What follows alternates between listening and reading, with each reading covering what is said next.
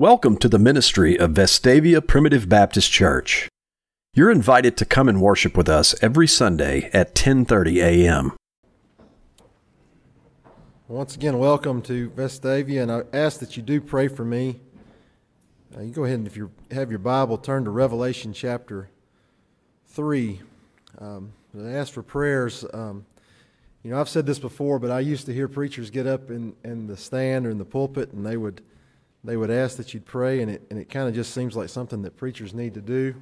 But the more I try to bring messages to God's people, the more I understand that that was a, that was a legitimate request on behalf of those men, and and it is for me as well. Yesterday, uh, Bo had a, a, karate tournament, and um, and he was uh, he was nervous, you know, to go out in front of uh, all the people there, and um, he got over those nerves, and I was proud of him. And as we were driving home, I told him uh, I was just more proud of his courage to get up there than I was of the moves and those things. And he said, I just didn't feel good. And um, I said, That's called nerves. I said, Daddy gets them every Sunday. I said, Bo, do you ever notice sometimes we sing more songs than others? said, Sometimes I just let y'all go a little bit longer when the nerves are going. So, I think anytime you stand before God's people and you're not nervous, that's probably not a good sign, but I do pray that God would help me this morning. As I mentioned several weeks ago, I've never preached a message um, to any one individual person. Most of the time, or the majority of the time, or probably all the time that I've brought a message of something we need, it is because Josh Coker needed it, not because anybody else needed it. And it's the same with this message today. Starting in verse 14, uh, there are seven letters to the churches of Asia that, that are given in the first, uh, or in chapter 2 and chapter 3 of the book of Revelation. And this one I'm sure you're familiar with. Um, starting in verse 14, it says, And unto the angel of the church of the Laodiceans write, These things saith the Amen, the faithful and true witness, the beginning of the creation of God. I know thy works, that thou art neither cold nor hot. I would thou wert cold or hot. So then, because thou art lukewarm, neither cold nor hot, I will spew you out of my mouth. Because you say, I am rich and increased with goods and have need of nothing, and know not that you are wretched and miserable and poor and blind and naked, I counsel you to buy of me gold tried in the fire, that thou mayest be rich, and white raiment, that you may be clothed, that the shame of your nakedness does not appear, and anoint your eyes with eye salve, that thou mayest see. As many as I love, I rebuke and chasten. Be zealous, therefore, and repent. Behold, I stand at the door and knock. If any man hear my voice and open the door, I will come in to him, and will sup with him, and he with me. To him that overcometh will I grant to sit with me in my throne, even as I also overcame and am set down with my Father in his throne. He that hath an ear, let him hear what the Spirit saith unto the churches. I believe this is certainly a relevant letter uh, to the churches of America today. Um, certainly, uh, we live in what many have called a Laodicean age in our culture. And as we look at this today, I think there's many things we can learn as the, the people of God in this context in which we live. But it begins in verse 14 by saying, Unto the angel of the church of the Laodiceans write, These things saith the Amen. That is the, that is the truth. The, amen. Let it be so. Jesus Christ is writing this letter, and he's saying, this is, this is coming from Christ. I am the truth. I am the faithful and true witness. You know, there are many people who will rise and fall, and they'll have many stories, and they'll have many um, they'll, they'll, they'll, they'll lead movements. And we've seen that. They'll lead many people astray. Many of God's children have been led astray uh, by charismatic people who told great stories and had wonderful plans for their lives. Uh, but this is the actual faithful and true messenger. This is Jesus Christ, the witness who is writing. It says, the beginning of the creation of God. And not that, not that Jesus Christ was the beginning of the creation of God, but Jesus Christ uh, was there at the creation of this world. Everything that was created uh, was, was created by Jesus Christ. Do we understand that today? That isn't that cool to think about that the Savior that we love today was the same one who was in the beginning? When the, when, when, when the Bible begins, It says, And God created the heaven and the earth. That's talking about Jesus Christ. Y'all realize that? He would go on to say, I believe it's in verse 26, let us make man in our own image. Who's us? It's God the Father, God the Son, and God the Holy Spirit. They were there together creating the world. You know, many people forget that Jesus Christ was alive and active throughout the Old Testament scriptures. I've heard it said before that Jesus Christ uh, had nothing to say about, uh, you know, alternative lifestyles or, or or, or some of the things that we hear about today. And I want to remind people that Jesus Christ was there when Sodom and Gomorrah was being destroyed for their alternative lifestyles. Do you understand that? Jesus Christ is the, is the king of the Old Testament. He would say, Search the scriptures, for them then you think you have eternal life, but they are they which testify of me. And so, as we read the scriptures, whether it be the Old or the New Testament, the scriptures testify of Jesus Christ. And he's saying to this church at Laodicea, who has become lukewarm in their faith, he's saying, Here comes a message from the creator of the world. Now, that's something I want to hear, right? I was at, I, had to travel for work this week, and um, you know, we were talking politics at dinner one night, me and my coworker, and um, I said, you know, as far as I'm concerned, your opinion is just as good as the people they pay millions of dollars to tell us about their opinion. So I'd rather hear what you have to say than what they have to say. You know, a lot of times men just, what they have to say is not even worth listening to, whether it be about religion or politics or whatever it may be. But here's a message uh, from the beginning of the creation of God, from the Amen, from the faithful and true witness. And, and he says to this church, and it's the same that he says to the folks at Vestavia today I know your works. He doesn't say exactly what those are, but just think about that, guys. God knows our works. He knows what we do, right? He created us for good works. That's the reason that we are born again, is to do good things. And He says, I know your works. I know that you're neither hot or you're neither cold nor hot. Um, now, it's my understanding Colossae, the book of Colossians, you know, they mentioned the church at Laodicea in that book or a letter that was written to Laodicea and they had access to cold water, uh, and that was they were about 10 miles southeast of Laodicea. Uh, there was another city about six miles to the north that had hot springs of water that were very soothing to get in. You know, you ever we were Carrie and I were supposed to go to Colorado this year before COVID came in. Has COVID just messed up everything for y'all? um, and they had some hot springs. I'm not saying I was going to get in them, but I thought about it. um, but Laodicea didn't have access to this cold water. They didn't have access to this hot water. So basically, they'd pipe it in to Laodicea. And by the time it got there, it wasn't cold, it wasn't hot, it was just lukewarm. So it wasn't good to refresh. You know, cold water is refreshing on a hot day, isn't it? Cold water is refreshing right now to me. hot water can be refreshing. Sometimes I just want to take a hot bath. Not me personally, but I hear people say that. Hot shower is good every once in a while. You think if you got a headache, I like a hot shower. But lukewarm, I mean, who wants to take a lukewarm bath? Or um, who wants a hot drink of water on a hot day? And so they weren't cold to refresh, they weren't hot to soothe. And, and Christ says to them, He says, I would or I wish, I desire thou wert cold or hot. I wish you were, you wish you were use, useful in the service of God, I believe is what he's saying to this church. Now, it's very important, I think, to notice here they're not dead. Y'all understand that? they're, they're not dead, they're lukewarm. That's a, big, that's a big point that I think we'll get later on in this verse. You know, in the, the book of Ephesians, he writes to those who were dead in trespasses and sins.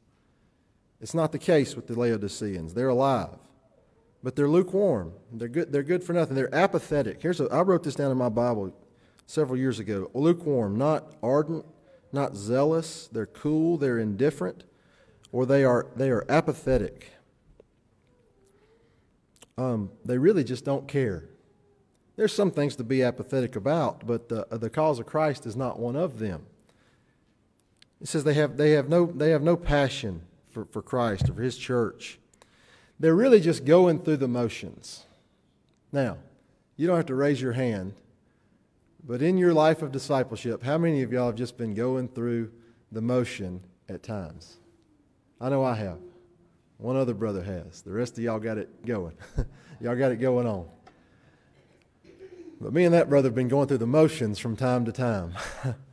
and you know, discipleship or Christianity is not something that you just go through the motions about. It's something that takes a lot of commitment, takes a lot of effort, takes a lot of time, and it takes a lot of zeal to be a committed Christian.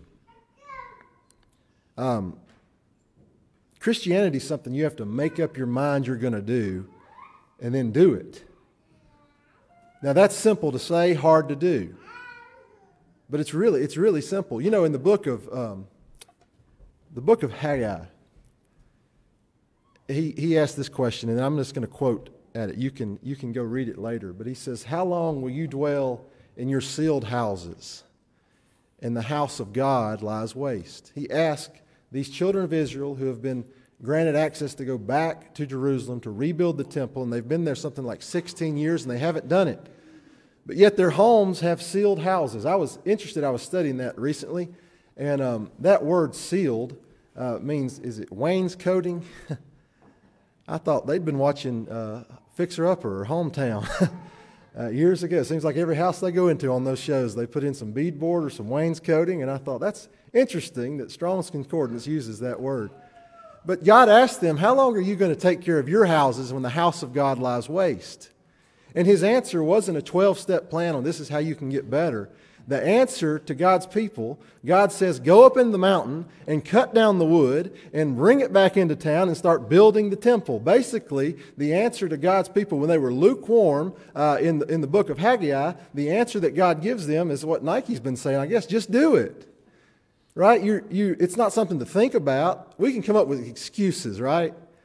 Um, I, I, how many of you you know, I have decided, like, if you're going to exercise or study the Bible, those are two things you better do in the mornings. because if you don't do it in the morning, you're going to find some excuse not to do it throughout the day, or at least I will. um, but the answer is just do it. That's what God said to the people of Israel in the Old Testament. Just do it. Start doing it. And God says to the people in Haggai, I will be glorified in this if you just start doing it. Put in the effort to do it. Christianity takes commitment. Um, you know, I think it was the old theologian Yoda who said to his disciple, Luke Skywalker, he said, Do or do not, there is no try. um, that, that's, that's, some of y'all didn't get that. he was basically telling Luke, You need to be committed to this. um, you need to give it your all. Listen to what Joshua said. This is Joshua chapter 24 and verse 15. He tells the children of Israel, If it seem evil unto you to serve the Lord, choose you this day whom you will serve, whether the gods which were of your fathers served, that were on the other side of the flood, or the gods of the Amorites, in whose land you dwell. But as for me and my house, we will serve the Lord. You know, they're inheriting the promised land, and he says, you just need to make a choice today who you're going to serve. Uh, this is how Elijah said it 1 Kings chapter 18, verses 20 through 21. It says, So Ahab sent unto all the children of Israel and gathered the prophets together unto Mount Carmel. So the children of Israel have gathered together before Elijah. And Elijah comes to all the people and he says, How long halt ye between two opinions? That, that, that, we wouldn't use that today. We, I, have never told anybody how long are you going to halt between two opinions, but that means to hesitate, to stand in doubt. How long are you going to try to figure out what you're going to do? And he says, if, if the Lord be God, follow him. But if Baal, then follow him. He was saying to the children of Israel, you need to choose today who you're going to follow. Don't just stand in the middle. Y'all remember when the children of Israel were going up uh, against Goliath, and none of them would fight. And David comes in, and what does he say? He says, Is there not a cause? He, he had made up his mind he was going to follow God. This is how Jesus said it. Matthew chapter 6 and verse 24 says, No man can serve two masters. For either he will hate the one and love the other, or else he will hold to the one and despise the other. You cannot serve God and mammon. Mammon would, would signify wealth, riches, substance, fame, I believe, um, all, all the things that the world cherishes. I, I was uh, part of a project one time at work where they decided I was going to report to two managers. and um, one of my managers was a great Christian lady, and she said, How's it going? And I said, Well, if the Bible teaches us anything, it's that we can serve two masters. Because um, it wasn't going that well. but you know, you can't make your life about making money. You can't make your life about collecting stuff. You can't make your life about being popular having fame and still serve Jesus Christ. You can make money, you can accumulate stuff, and you can be popular and still serve Jesus Christ, but you can't make your life about that and still serve Jesus Christ. Brother Michael Goins uh, wrote in one of his books, he said, The question, when is the last time someone accused me of fanaticism? may very well be a good test of a professing Christian's spiritual temperature. you know, I've said it like this if you fit in at the ball field or at the, um, or at the, the, the workplace, um, at the school, or probably at the nursing home, if you're the coolest one there, you're probably doing something wrong. um, let's, let's go to 2 Corinthians for just a second. I want to read what what the Apostle Paul said. You know, if you've tried to follow Jesus Christ very long, uh, you will learn uh, that some people aren't going to like it. Some people are, are going to forsake you. You know, I know when I started trying to follow Jesus, there are some friends that I just didn't have anymore. Sometimes you're going to have to cut some people out of your life if you want to follow Jesus Christ. Sometimes people are just going to cut you out of their life if you want to follow Jesus Christ. Um, but to the world, true followers of Jesus um, are, they're not normal. I read a book years ago by a pastor in, in, in Oklahoma, and the title of the book was Weird. I don't know if y'all have ever heard of that. It was, it was a life changing book to me, I'll be honest with y'all. Um, and and the, the premise of the book is if you're going to follow Jesus Christ, in this, in this life, you're going to be weird. you're going to be different. You're not going to be like the rest of, of your friends, the rest, maybe some of your family. You're not going to be like the world.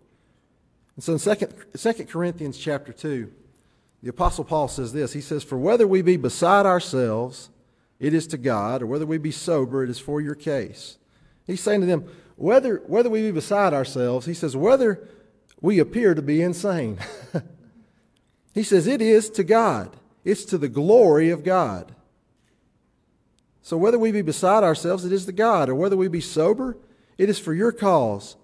And listen to what he says the reason that he would, and the Apostle Paul gave up everything to follow Jesus Christ. And the reason he would do this, he says, for the love of God constrains us. That, that word constraineth means to impel, to motivate, to spring forward to urge. What is it that was urging the Apostle Paul? And I believe the same thing that should motivate us today. I'm telling you, when I am more zealous for Jesus Christ in my life, it's when I can realize the love that He has for me. How many of y'all know that Jesus loves you? That's simple, isn't it? Jesus loves me, this I know, for the Bible tells me so. That's simple, but it's powerful. You know what? We don't understand. I don't believe we understand love really in our society because we're, I mean, it's almost like high school kid love. Right? You're in love one day, you're out of love the next day. That's not love. He told Jeremiah, Lo, I have loved you with an everlasting love. Do you understand that? I have loved you with an everlasting love.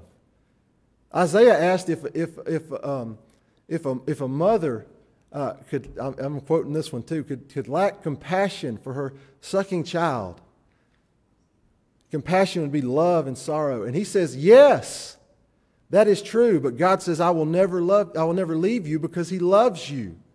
The Apostle Paul asked this in the book of Romans. He says, What can separate us from the love of God? And here's your homework for this week. Go read it and find if there's anything in there that can separate you from God's love. Nothing. And so he says, Paul is saying to the Corinthians, I may appear to the world that is watching to be crazy. You remember on the day of Pentecost, they said, These men are full of new wine. Basically, the, the, the people that were, that were looking on the Christians, they were looking on Peter and those, they were saying, These guys are drunk. No, they were just filled with the Spirit of God. They, they, were, they were constrained, impelled, they were motivated by the love of God. And he says, For the love of Christ is motivating me. Because we thus judge that if one died for all, then we're all dead, and if that he died for all, that they which live should not henceforth, that is from this time forward, they that live, that'd be me and you, for they that live should not henceforth live unto themselves, but unto him which died for them and rose again. I believe the Apostle Paul here is saying, if you can ever see the love that Christ had for you, and then you can pair that with the knowledge that he died for you and rose again for you, he was successful in his mission to save you, then from that point forward, you should live your life for him. Do y'all see that?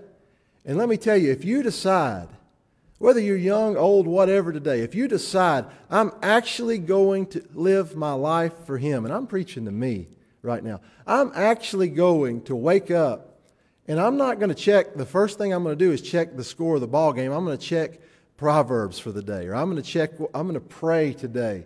If you decide, you know what, we're not going to let, uh, we're not going to do this as a family, or I'm not going to do this as an individual because I'm going to live for God. Guess what? People are going to say, that boy's gone insane. Festus told Paul in the book of uh, Acts, he said, Much learning hath made thee mad. he says, Something has happened to you where you, you've gone crazy, Paul. Listen to what Jesus, this is in Mark chapter 3, verse 20 and 21. It says, And the multitude cometh together again so that they could not so much as eat bread. And when his friends, this is talking of Jesus Christ, when his friends heard of it, that's his family, the people he grew up around, the people that knew him.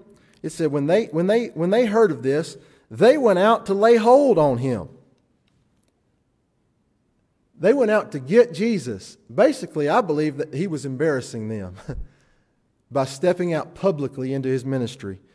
For they said, He is beside himself. The multitudes had come to Christ, and he was stepping out in his public ministry. He had, he had stepped away from the life that he had led for 30 years, an unassuming, quiet life, the son of a carpenter. And now he has stepped out into the spotlight. He's called his disciples. He's begun to teach. He's begun to preach. And, and, and, and they say, he's beside himself. He's gone insane. And so, if you and I follow Jesus Christ, should we expect any other reaction than what Christ himself received from the people that knew him best? No. He's, he, they said he's beside himself. And so maybe that is a good question to ask. When's the last time somebody said, You are crazy for following this man, Jesus Christ? And if you're committed, you are going to run into people that believe you are crazy. They may not persecute you, praise God. We don't face that in America. But they may give you a funny look. They may not invite you to the cool parties, but let me tell you, friends, it is worth every bit of it to follow Jesus Christ. Amen? Y'all agree with that? Let's see how spiritual apathy, uh, how Christ feels about that. You know, the, the, the, the preacher may feel one way about spiritual apathy. I've heard, pre- I've, heard, I've heard pastors say this before uh, that, the, that the, the member that gives them the most trouble is not the one that just quits coming. it's certainly not the one that's there all the time. It's the one that comes every six or so weeks and acts like they're enthused, and they don't come back again. You get your hopes up, then they leave. And look, it may not be their fault. Maybe they're apathetic. Maybe that's you today. Maybe you're apathetic. There's an answer to that, and we're going to see that. But let's see how does spiritual apathy, and we've all been there, how does spiritual apathy, how does Christ feel about that? He says, So then, because thou art lukewarm, you're neither cold nor hot. Verse 16. You're neither cold nor hot. I will spew thee out of my mouth. Now, that's, that's about as clear as he could make it, I believe. He says, basically, your spiritual apathy makes me want to throw up. Y'all understand that?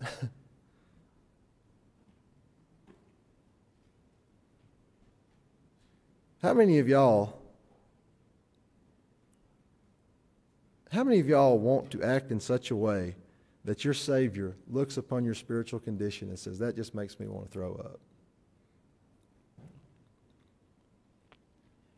Let's look at the cause of their spiritual apathy. He says in verse 17, Because thou sayest, I am rich and increased with goods, and have need of nothing. And you know not that you're wretched, you're miserable, you're poor, you're blind, and you are naked. He's letting them know that the cause of your spiritual apathy is you've really become self sufficient. You believe that you're in need of nothing. And when I said at the beginning of this message that this was applicable to American Christians today, this is why. How many of us, how many of us worry about where our next meal will come from? Most of us, you know what me and Carrie spend a lot of our time talking about? What are we going to eat tonight? we got so many options, we don't know what we're. Brother Norman Deason said it, he told me one time it stresses him out to go to the store and look at all the different cereals because he just don't know which one he wants. I have a buddy, one of my best friends is he, he, he, moved here when he was uh, 17 years old. I've mentioned it here from Accra, Ghana. And he said, when I got here, uh, I didn't even have a suit. He said, now I look and I've got 25 suits and I think I have nothing to wear. He's been here 20 years. Um, we are increased with goods. We, we feel that we have need of nothing. You know, I saw, I've seen a meme going around the internet that's like, um, it's posting the price of gas, and I think it's like the mortgage rate today, and people are saying we're going to check it in four years and see what it is in four years. And, you know, there's political reasons they're doing that. But my first thought when I saw that is, is what I've heard. You know, the majority of the human race, human history, has never worried about the people today have never worried about the price of gas or the rate of a mortgage because most of them don't even have a car. That's human history. Now, here we do, but throughout the world, there's vast poverty. Brother Obey, we all know Brother Obey, he said that America is being persecuted by prosperity. That is true, is it not? We are, we are persecuted because we are so blessed and so prosperous and I say we're blessed, maybe it, it can. Look, how many of y'all like electricity and having things to eat and air conditioning and padded pews and a car to drive? I do. And I, I, I hope I can keep them. But we don't want to turn the blessings. We're, we're the most financially blessed country in the history of the world. But we don't want to take the blessings of God and turn them into a curse, do we? And so the church at Laodicea was saying, I'm rich, I'm increased with goods, and I have need of nothing. And, and Christ says to them, You don't know that you're wretched, and you're miserable, and you're poor, and you're blind, and you're naked. See, Laodicea was a rich city who, who made money through the textile industry. And, and you, can, you can go research this too tonight. They had, they had created uh, eye medication that was cutting edge in their time. And Christ says to them, You don't realize that you're actually poor and that you're actually blind. In a city that makes their money through the textile industry, says, You're actually naked. And I fear that that is our condition today in America. We don't under, sometimes we just don't understand how miserable we actually are in our human condition. And I'm not, I'm not here to, to discourage you, but I want you to know. I think one of the keys to, to following God is realizing how wicked we are in ourselves and how loved we are in Christ. If we can ever balance that out, we will begin to follow God with more of a zeal. And listen to what he says. He says, I counsel thee, I counsel you, church, buy of me gold tried in the fire Speaking of Christ, speaking of himself, that thou mayest be rich. Maybe you're increased with goods. Maybe you have a big bank account. But he says, Buy of me gold tried in the fire. Pure things, righteousness. Follow after me. He says, And buy of me white raiment, that thou mayest be clothed, that the shame of thy nakedness do not appear. I believe he's saying, uh, Run to me for your completeness. You remember when Adam and Eve had sinned, and what's the first thing they did? They tried to sew fig leaves together to hide their nakedness. And I'm telling you, we do that all the time, don't we? We try to sew fig leaves together to hide our nakedness. We say, if I'll just read my Bible more, if I'll just pray more, if I can just go to church more, if I can just do this more, God will really love me. And, child of God, the message of the gospel is He already loves you. What did He do for Adam and Eve? He took an animal and He slayed that animal. And there was the shedding of blood, indicating that there would be one who comes whose blood would be shed to cover your shame, Jesus Christ. And He's saying, you need to, I believe what He's saying to Laodicea is quit trying to be self sufficient Run to the cross, run to the Christ, run to the Savior to cover your shame. He says, And anoint thine eyes with eye salve that thou mayest see. I'm telling you, the best, the best, the, the best eye salve for your spiritual condition is the Word of God. And, and I, I, I don't think it's much of a stretch to think uh, that the church at Laodicea was probably so caught up in so many things that they had access to that they had neglected the Word of God. Do y'all think that's much of a stretch? How many of us have access to so many different things that pull at our attention that we neglect the Word of God? And the best way to see spiritually your condition is in the Word of God. And in verse 19, he says, As many as I love, I rebuke and I chasten. So you may be thinking, man, God's kind of being mean to these guys. How many of us like for our faults to be called out? you know, I've said this being a being a parent is like putting a magnifying glass on all your faults. I was um I was I was disciplining one of my children recently, and they made a very valid point, a very interesting point. They said, Dad, it's not fair that I get a spanking for this and you do the same thing.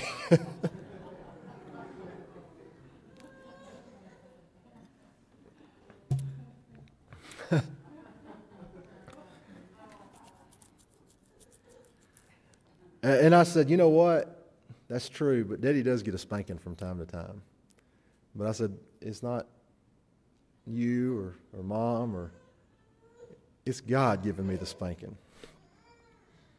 And you know, when I spank my children, I don't, I shouldn't, and you shouldn't. You don't discipline your children just to, to, to dole out some justice or to get some satisfaction because they've made you mad. You give discipline in the hopes that it will correct them, right? So, like, you just don't spank a child and then leave the room. I don't think that's good. Like, you spank them and then you correct them. You say, This is why this is happening, or whatever your punishment may be. This is why you're getting this punishment. This is what you should have done. And you try to correct them. That's, that's the job of a parent is to raise up a child in the way they should go. And it's, it's hard work. And that's what, that's what Christ is doing to this church. He says, As many as I love, I rebuke. I convict them by bringing to light their faults. And sometimes it takes other people, sometimes it takes God. Usually, how many times have you heard a, a minister of God preaching from the Word of God and you thought, he's been reading my emails? he's been reading, he's been, he knows, he's been spying on me. I can guarantee you, then there may be some weird preacher that's done it in the past. I don't know. I don't have time to spy on any of y'all. and some of y'all, I'm not y'all maybe, some people make it easy with social media. I can just say, I just, I just unfollow those people. I don't want to see how messed up you are. That's the Spirit of God, because sometimes it's easy for darkness to cover up our own faults to ourselves. Let me step on somebody's shoe in the middle of the night at my house, and there's going to be some correcting going on. Let me kick my shoe, and I think, oh, let me move my shoe. Y'all ever seen? Y'all know what I'm talking about? We're a lot more gracious to ourselves and merciful to ourselves than we are to others. And sometimes the, the product of that is we are blind to our own faults. And so he says to them, As many as I love, I rebuke and I chasten. That word literally means to spank. it means to mold the character of others by reproof and admonition. Proverbs chapter 3 and verse 12 says, For, the Lord lo- for, the, for whom the Lord loves, he corrects, even as a father the son in whom he delights. So, so he's saying to them, and that's the good news if you've ever felt the chastening hand of the Lord. Like, rejoice in that because that means he loves you, right? That means he cares for you. And he says to them, Be zealous, therefore, and repent. What did he say to, what did he say to Haggai? He said, he said to the people through the prophet Haggai, he said, Go up the mountain and cut down the woods and bring it back and start building the temple, and I'll be glorified in it. To the lukewarm Christians at Laodicea, he says, Be zealous. I wrote that down many years ago too. Warmly engaged, ardent in, in, a, in the pursuit of an object, to earnestly desire or to strive after something. He says, you're, you're no longer striving after me. You're probably striving after your bank account or, or, or popularity or whatever it may be in this society. He says, Don't strive after that. Be zealous for me. Like the Apostle Paul would say, he was striving to apprehend the one who had apprehended him. Like his whole life was a pursuit of apprehending Jesus Christ. He wanted to know more about him and be closer to him. He had a zeal, did he not? And that's what Christ is saying to this church. I want you to be zealous, therefore, and repent. To, to change your mind for the better. That's where repentance starts, is in your mind. So it's not, it's not a hard, it's, it's not, it's a, it's a hard thing to do, but it's not a hard process to fix this lukewarmness. And then listen to what he says. This is, he says, Behold. And now, anytime we hear that word in Scripture, you need to stop and really think about what's about to be said. He says, Behold. Pay attention. He says to the church at Laodicea and through extension to us today, Behold, pay attention. You've been lukewarm. I'm telling you, you need to be zealous. I've rebuked you. I've chastened you. I've told you to repent. But behold, stop. Listen to this. And if you've zoned out, listen to this. He says, Behold, I stand. Christ says, I stand at the door and knock. If any man hear my voice and open the door, I will come into him and will sup with him and he with me. Now listen, it, it, would, been, it, it would have been justified, really, for Christ to say, Behold, I left heaven. I spent 33 and a half years in poverty. I healed the blind. Uh, you know, I gave, I gave sight to the blind. I, I, healed the sick. I raised the dead. I cleansed the lepers. Uh, uh Peter would say he went about doing good. All I did was good. And then, how did you repay me? You crucified me on a cross. I went willingly to the cross and I paid for your sins so that you could live in heaven for me. I gave you my word. I gave you ministers. I gave you my church. And, and you're going to be apathetic about all that? Behold, I'm done with you. Y'all figure it out. He would have been justified in saying that, right? Do y'all agree with that today? But that's the thing about our Lord is he never leaves us and he never forsakes us. And he says, Behold, child of God. And he's speaking now individually. Maybe you're saying, I'm in a lukewarm church. Maybe you are. Guess what? You're not going to change that overnight. But the best way you can change a lukewarm church is not to be a lukewarm member of a lukewarm church. Do you understand that? I've had people before, and look, by the way, I love the old Baptist church. Sometimes I don't say that enough. I love it. I love it. We got faults. Guess what? Every church has a fault, right? Every church has faults. I love it. I've heard, I've, but I've had numerous people throughout my time in the church say, I'm leaving the church. I've known people who have left the church, and I say, Why are you leaving the church? And they say, They're just not evangelistic enough. Finally, the last one told me that. I said, Well, you know what? The least evangelistic thing you can do for the truth is to leave the church. How many of y'all love the church? I love it. And I get, I heard Brother Glenn Brancher the other day, and he was preaching on the history of the church. It was on Grace Alone Radio. And I appreciated this. He said, um, he said, he said, I get so sick of people saying this, I just want to choke them. and you don't, you don't actually hear preachers all the time say, I just want to choke somebody, but I want to say that sometimes. and it felt good to me to hear somebody say they want, hear another preacher say they just want to choke somebody. Look, if you want to complain about the church, find the right person at the right time. Maybe go to the pastor. I'm sure the pastor wants to hear you complain about the church. But yeah, go to Brother Sam, come to me. Don't complain in front of your children. Don't complain in front of your coworkers. Don't complain in front of your family or your friends. What good is that going to do? Nothing. And if you don't love the church, I've quoted the theologian Yoda. Here's the theologian Merle Haggard. If you don't love it, leave it. okay? But I love it. And guess what? There's things about it that I wish were better. I wish I was more zealous. I wish you were more zealous. I wish we were more evangelistic. I wish, I wish the church was overflowing. You know, the best thing I can do is try to be a good church member to make that happen. Amen? Y'all understand that today? Christ would have been, he would have been well within his, his, his, it would have been, it would have been acceptable to me if he'd just said, Behold, I'm done with you. But he didn't. He said to each individual in this lukewarm church, he said, I stand at the door and knock. If any man hear my voice and open the door, I will come into him and will sup with him and he with me. Now, I've already said at the beginning, these people were not spiritually dead, right? You can look in a lot of commentaries, a lot of the majority probably of Christianity is, it will, will tell you that this is Jesus. Uh, you've heard that he could stand at the door of your heart and knock, and if you'll open the door, he'll come in and save you. That's not what he's saying. He says, I'm standing at the door of this church and I am knocking, and if any man of this church, any man or woman, and the child of God will hear me and will get up and open the door, I will come into him. And he says this He says, I will sup with him. You know what that word means? To eat the evening meal. It means to fellowship.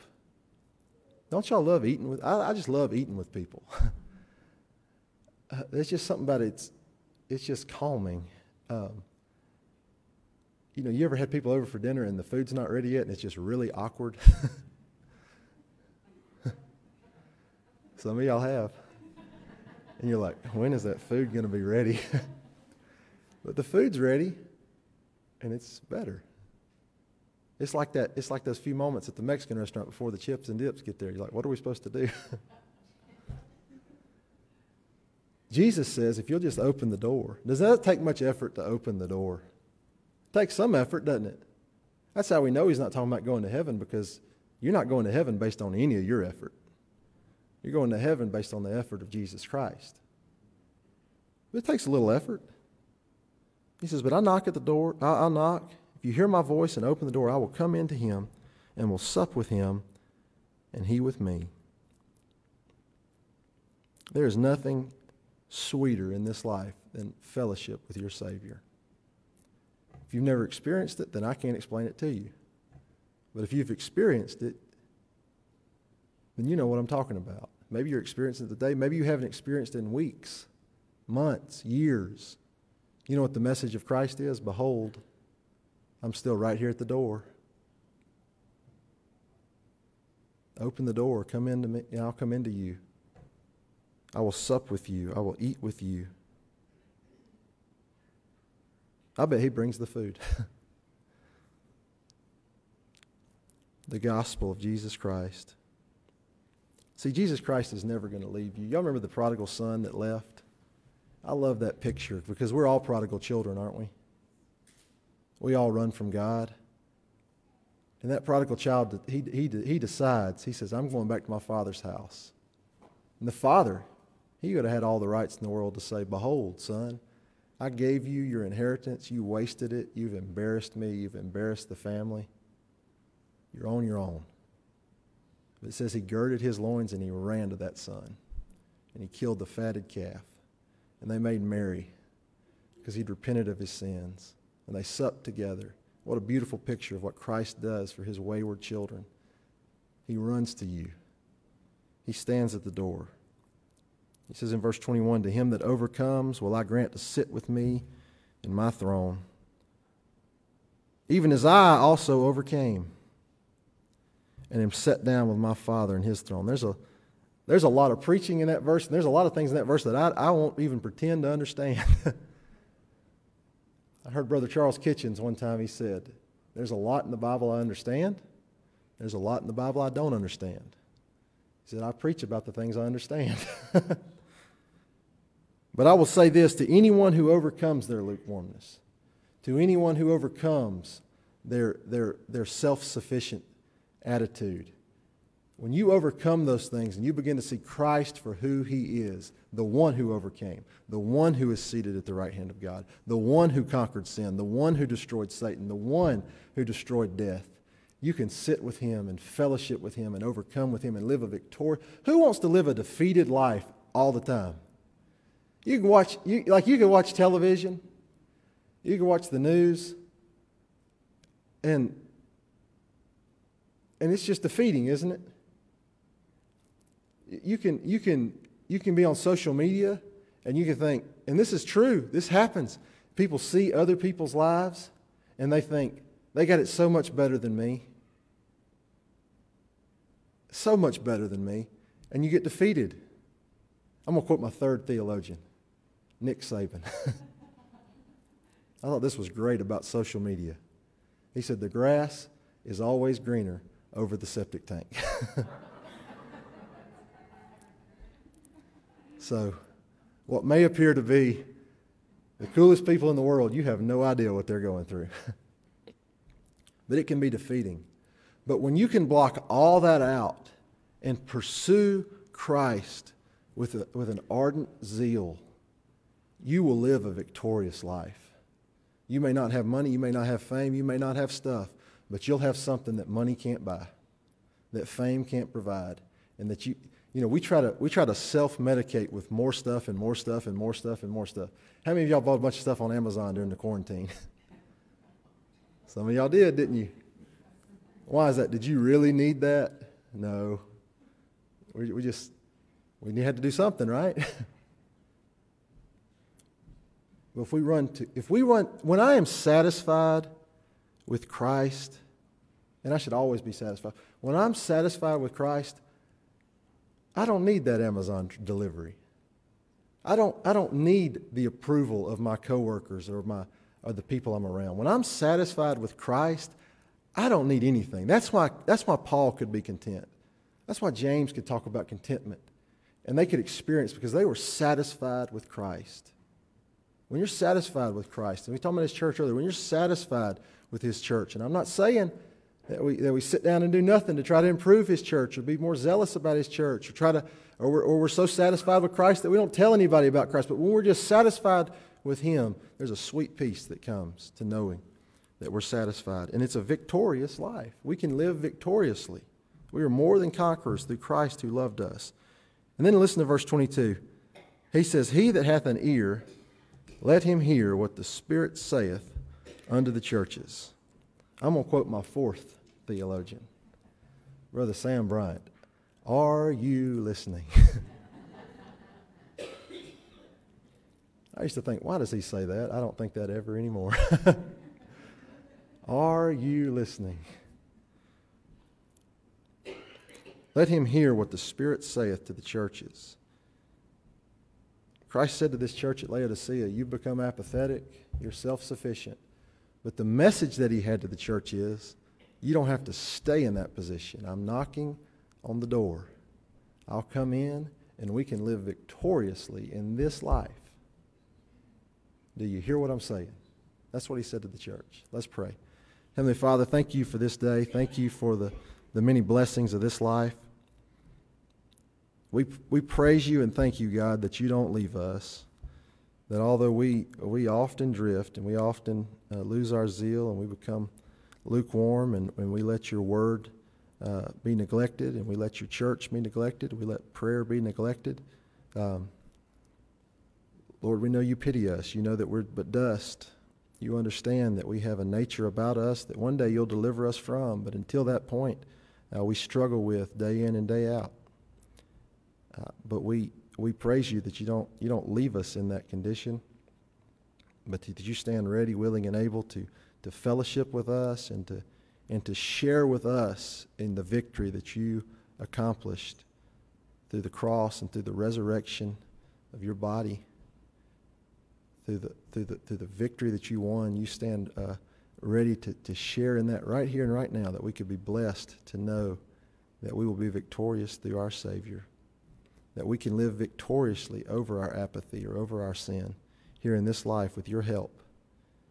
God, I pray that we'll hear this message today. I pray that you'll open up doors of opportunity in, in Birmingham, Alabama, that we could speak the truth of God's word to our friends and neighbors and coworkers and those people that we don't even know, your children uh, who are looking for truth, who are looking um, for the sweet relief that only the gospel of Jesus Christ can bring. We ask that you'd allow us uh, to, to speak those words to them. We pray for our nation, God. we thank you for our nation, and we pray that it will remain, uh, uh, that we'll, we'll keep religious liberty to worship you. But let us not let the religious freedoms that we have uh, make us neglectful uh, to serve you, but maybe that would motivate us um, to be to be a blessing to others and to be more zealous than we've ever been. It's in Jesus Christ's name we pray. Amen. Brother Joshua, do you have a song that we want to sing?